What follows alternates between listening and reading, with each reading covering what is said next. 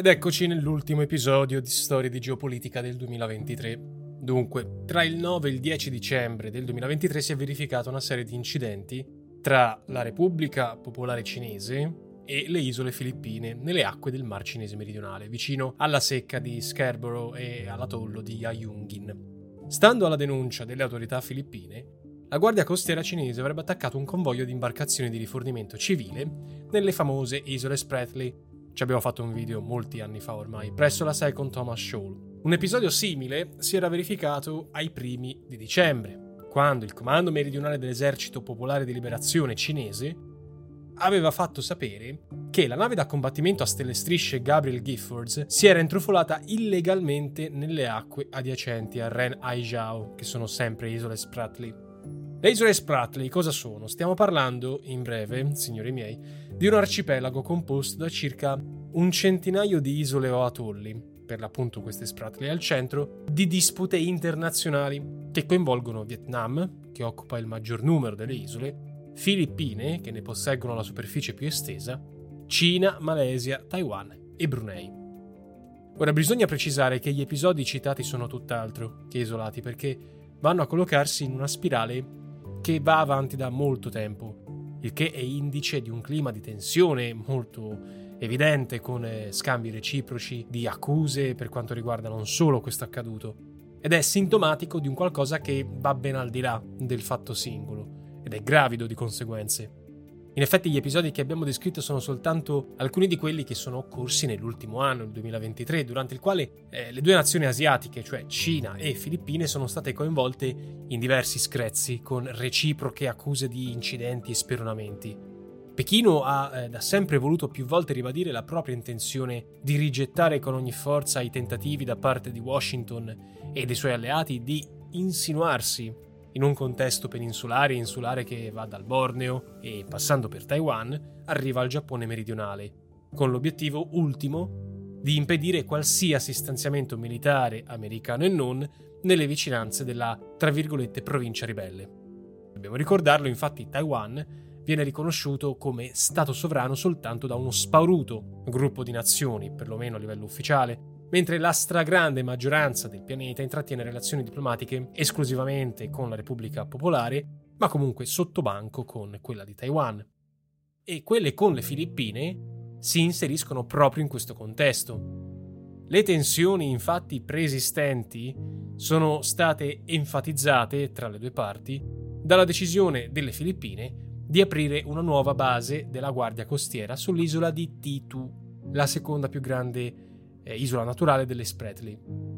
Parliamo di una delle zone più contese del mondo, per via delle risorse petrolifere, per via della posizione strategica dei flussi commerciali e anche per l'enorme potenzialità per la costruzione di insediamenti militari. Basterà ricordare che secondo l'EIA, cioè l'Energy Information Administration, cioè l'agenzia statistica e analitica del Dipartimento dell'Energia degli USA, il Mar Cinese meridionale potrebbe ospitare giacimenti di idrocarburi che sono stimati in 11 miliardi di barili di petrolio e 190 trilioni di gas naturale. Pechino non ha soltanto sempre respinto e rinviato al mittente le accuse dei filippini, ma ha voluto ribadire la legittimità delle sue rivendicazioni territoriali, inviando un chiaro segnale ai due maggiori alleati delle Filippine, vale a dire Stati Uniti e Canada, invitandoli a non immischiarsi in certi affari soltanto per salvaguardare i propri interessi geopolitici. Oltretutto ha accusato Washington di voler istigare le Filippine contro se stessa.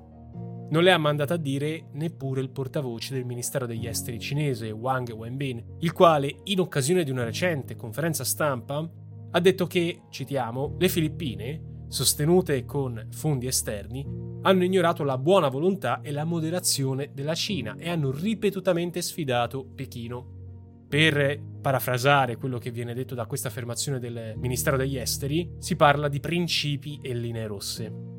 Linee rosse che denoterebbero un rischio che potrebbe far aumentare le tensioni nel mare, mentre Pechino, per conto suo, ha ancora una volta confermato la volontà di ricerca di una soluzione negoziale, un protocollo d'intesa, già ve lo ricordiamo, era stato siglato nel 2018, che garantisca lo sfruttamento congiunto delle risorse. The Global Times lo ricordiamo per trasparenza, è un quotidiano sì di lingua inglese, ma che è considerato voce ufficiale del Partito Comunista Cinese, quindi prendiamo le, con le pinze quello che ci viene detto, ha rincarato la dose ha scritto che le attuali scelte politiche delle Filippine danneggiano non solo l'economia filippina, i suoi interessi vitali, ma anche, dice il quotidiano, il suo spazio di cooperazione con la Cina, oltre a danneggiare le aspirazioni comuni alla pace, alla stabilità e alla prosperità. Molto pesante ci va giù Brian Berletic, che è ricercatore e analista geopolitico eh, statunitense, secondo il quale gli States stanno utilizzando o comunque sfruttando le controversie marittime comuni come pretesto per inserirsi militarmente nella regione, tentando di trasformare le controversie ordinarie, che già sussistono da molti anni, in una crisi regionale o addirittura globale. Continua Berletic, in realtà gli Stati Uniti stanno rafforzando la propria presenza militare non per difendere i loro alleati, ma per contenere la Cina, trasformando le nazioni ospitanti, come in questo caso le Filippine, in arieti contro la Cina, questa strategia statunitense, dice Berletic, ha avuto successi variabili nel sud-est asiatico, di cui le Filippine sono state di gran lunga il successo più grande. Ciò è dovuto a una storia unica, sfortunata di queste isole, come colonia americana dal 98 1898 al 1946 e alla sua subordinazione di fatto agli States da allora. Questo è quello che scrive Berletic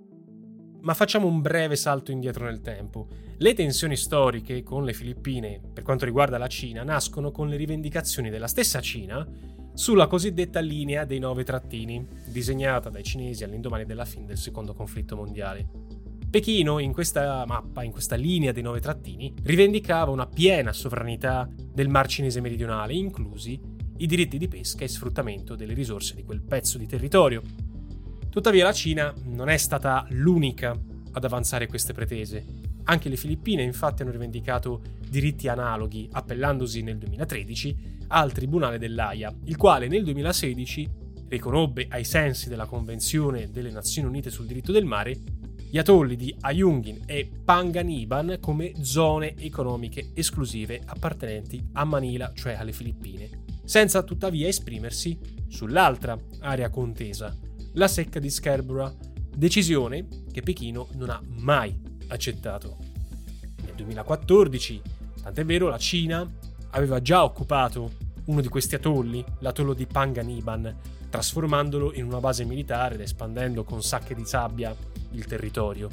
La decisione del 2018 poi di porre la Guardia Costiera cinese alle dirette dipendenze di una forza paramilitare supervisionata dalla Commissione Militare Centrale e l'autorizzazione data nel 2021 per l'utilizzo condizionato delle armi contro navi straniere che si trovano in acque considerate sotto la giurisdizione cinese, la dicono molto lunga sulla determinazione della, del dragone della Cina. In passato non sono mancati tentativi di trovare un'intesa Pensiamo che nel 2019 l'ex ormai presidente filippino Duterte, considerato all'epoca filo cinese per la sua politica di riavvicinamento al gigante asiatico, dichiarò che Xi Jinping gli avesse garantito il 60% dei proventi derivanti dallo sfruttamento delle acque contese, soltanto se lui a patto avesse rinunciato alla decisione dell'AIA del 2016. Si ebbero poi nuove escalation a partire dal 2020, quando maturò la svolta di Duterte, che alla fine decise infatti di rivedere il suo atteggiamento verso Pechino e tornare in seno agli States, cosa che in realtà non ha mai abbandonato.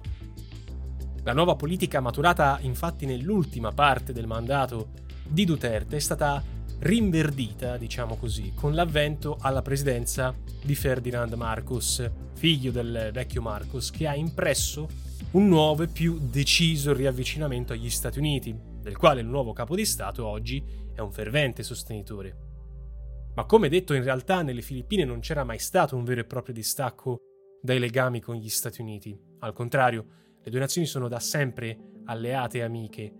Il padre dell'attuale capo di Stato, il dittatore Ferdinando Marcos, lo ricordiamo, aveva governato le Filippine con pugno di ferro per circa un ventennio, proprio grazie all'appoggio di Washington. Tra Stati Uniti e Filippine già era in vigore un accordo di cooperazione militare chiamato Enhanced Defense Cooperation Agreement, siglato nel 2014,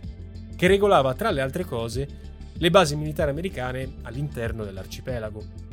E a maggio scorso è stato firmato un nuovo trattato di difesa e di mutuo soccorso militare, preceduto nel mese di aprile 2023 da una serie di esercitazioni congiunte militari nel, nell'Indo-Pacifico. Tra l'altro, a ottobre 2023 Joe Biden ha ribadito l'impegno statunitense in caso di aggressione contro Manila per intervenire. E non finisce qui, dato che già si parla di nuovi accordi, sempre in funzione anti-cinese nell'Indo-Pacifico, tra Giappone e Filippine, mentre fonti dell'Associated Press parlano di un progetto per espandere questo pattugliamento congiunto che va avanti tra Stati Uniti e Australia e che sarebbe finalizzato a contrastare la tra virgolette minaccia cinese nelle rotte marittime strategiche dell'area. E, ricordiamolo, circolano voci di un'apertura non immediata dell'AUKUS, l'alleanza militare tra USA, Regno Unito e Australia, pure verso Giappone e Corea del Sud. Non si parla ancora di Filippine, per dare vita a una sorta di grande organizzazione asiatica. Nonostante gli attriti comunque attuali e potenziali, Manila e Pechino seguitano a intessere importanti relazioni commerciali perché non dobbiamo pensare che comunque nonostante Filippine e Stati Uniti siano vicine, ciò denoti un totale disinteresse dei filippini a commerciare con la Cina. La Cina infatti è stata finora il maggior partner commerciale per le Filippine, per Manila, con investimenti di grande importanza e i cinesi sono la seconda fonte di turismo per l'arcipelago, nonostante problemi come per esempio il terrorismo nell'isola di Mindanao. La rilevanza strategica delle Filippine, infatti, per via della loro vicinanza alla Cina, che bah, disterà circa 3.000 km in linea d'aria con, eh, con la Repubblica Popolare, addirittura meno di 200 da Taiwan, non ha bisogno di grandi spiegazioni. In un clima di crescenti tensioni che vedono in Pechino il maggior rivale politico ed economico degli Stati Uniti, nonché l'unica in grado di contendergli al momento la leadership strategica, Poter contare su un alleato del genere è vitale per Washington. Del resto lo sappiamo molto bene, ad oggi viviamo in un mondo iperconnesso, globalizzato, bisogna imparare a leggere tra le righe le vere intenzioni di questo o di quell'altro Stato. Lo vediamo con Internet che ci unisce e che allo stesso tempo maschera quella che potrebbe essere la realtà dei fatti. Se infatti è vero che nella geopolitica sicurezza è un concetto chiave, lo stesso vale anche per il web.